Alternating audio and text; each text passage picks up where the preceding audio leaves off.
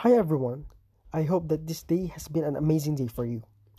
This is Philip Hilario, and you are currently listening to the first ever episode of this podcast, Art of Intelligence.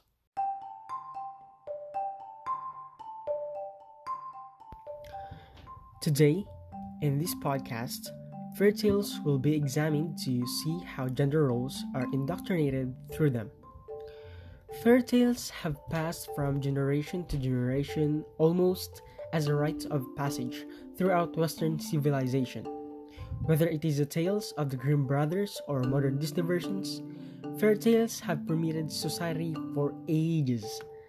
The question is whether they are merely stories told to children or for entertainment or something more. Every tale offers children morals to live up to, such as not trusting strangers to being kind to animals. Are morals all that are provided though? Fairy tales seem to have a much more lasting effect on a child's psyche than simply a lesson learned. So, first of all, what does gender archetype even mean? Gender archetype is the cluster of characteristics, behavior patterns, and values that members of a group think a man or a woman should have. It is a set of cultural expectations. Good and evil appear as strict categories in fairy tales. Good is rewarded, evil is what? Evil is punished. Right and wrong are not subjective because fairy tales make it clear all the time who the, protag- who the protagonist is and who the antagonist is. But who doesn't love a good fairy tale? We remember them as they were told to us as children, and they remain a large part of our lives through the power of blatant commercialization. But as we've grown older, we can notice a growing trend of concern about these stories and the messages they might send to children who are at their most impressionable. We can't deny that some classic fairy tales are blamed for promoting inappropriate information to children about different aspects of life, including mainly gender roles.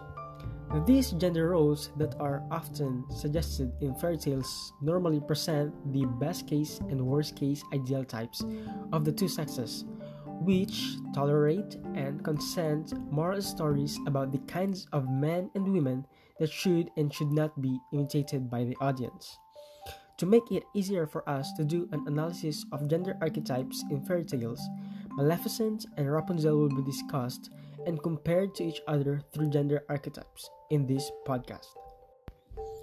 Enchantress as the archetype that is presented by both Maleficent and Dame Gothel makes a way for them to reclaim their power and supremacy. An enchantress is known as the village healer of the past. Enchantresses look to nature for answers to cure the, the different problems of their people. That's why um, they have been given the responsibility to protect and take care of the natural world. Just like how Maleficent protects her moors and Dame Gothel takes care of her garden. Audiences of fairy tales are used to having negative connotations about witches or enchantresses. These characters are always the ones who are ugly, evil, and insistent on causing troubles. This can be considered true for Dame Gothel, but not for Maleficent. The thing is, these stereotypes of witches are just the side of them that people are afraid to see and encounter. The depiction of Maleficent does not focus on one definite meaning of the witch archetype because Maleficent's values shown in the film turned out to be not always on the evil side of things. Due to this, we can indeed tell that the reason why women with magical powers, specifically witches, are demeaned and undignified is because people begin to fear their potential when they see them bursting out and having liberty. Now that we are done with the witch archetype, we're gonna move on to the father archetype portrayed in the two fairy tales by Stefan, Aurora's father, and Rapunzel's father. King Stefan and Rapunzel's father, being the providers and protectors of the household or kingdom, oppresses the vision of motherhood in both tales, Maleficent and Rapunzel. As the mothers from both fairy tales are forced to conceive and deliver babies, but then also deprived of raising them afterwards. Rapunzel and Aurora are separated from their families and have experienced the hardships of knowing their identity while growing up. We can tell that both Rapunzel and Aurora's mother have also experienced this, for their self worth has been strictly narrowed by the roles presented in the stories. Queen Leia's, Queen Leah's role incorporates the woman imagery of a childbearer, for she is only in the film to give birth to Aurora and nothing more, because she soon becomes very sick and eventually dies, serving no other purpose. On the other hand, Rapunzel's mother displays the domestic woman imagery, for she is presented as a wife that only relies on her husband and as a woman who never leaves the house. This story of Rapunzel and Aurora's parents bearing a child tells women to stay in their domesticity, meaning that women are confined to the home while the husbands work.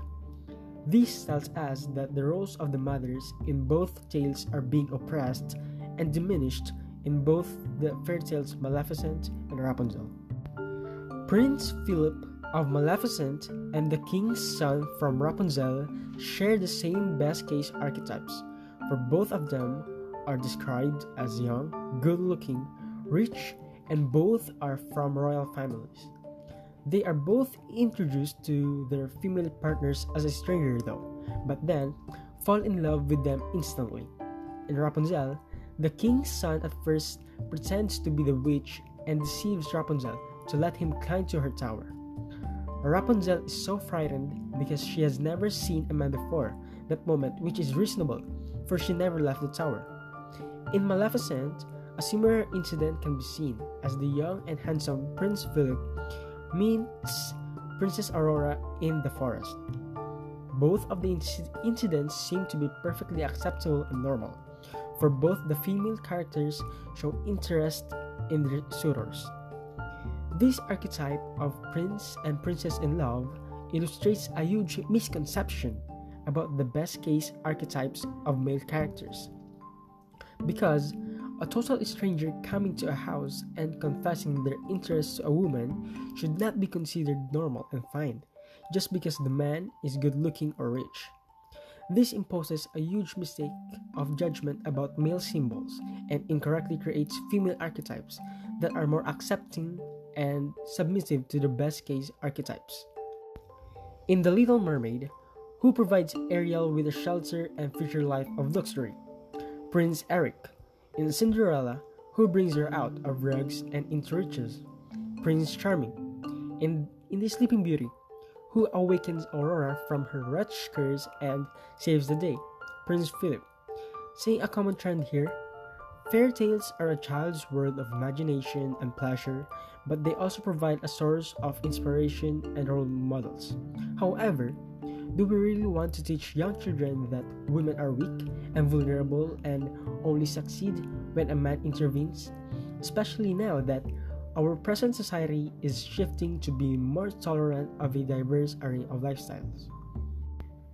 As a conclusion, the fairy tales Maleficent and Rapunzel have shown a lot of similarities in portraying the witch archetype, women's domesticity caused by gender roles, and the prince and princess in love archetype, though differ in the way of depicting each holistically. It is revealed that the best case archetype for male characters that is strong and good looking, and the ideal case for female characters that is beautiful and caring are not sensible and rational at all times.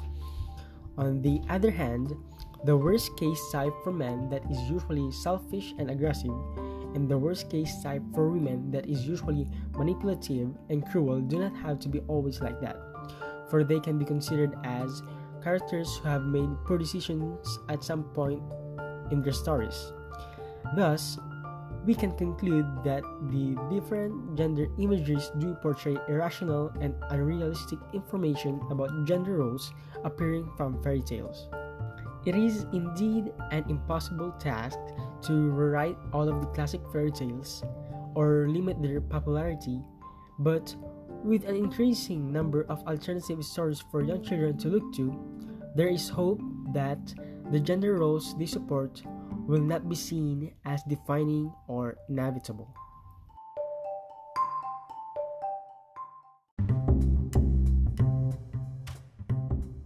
That's all for this episode. Thank you for listening to the Art of Intelligence podcast. This is Philip Hilario signing off.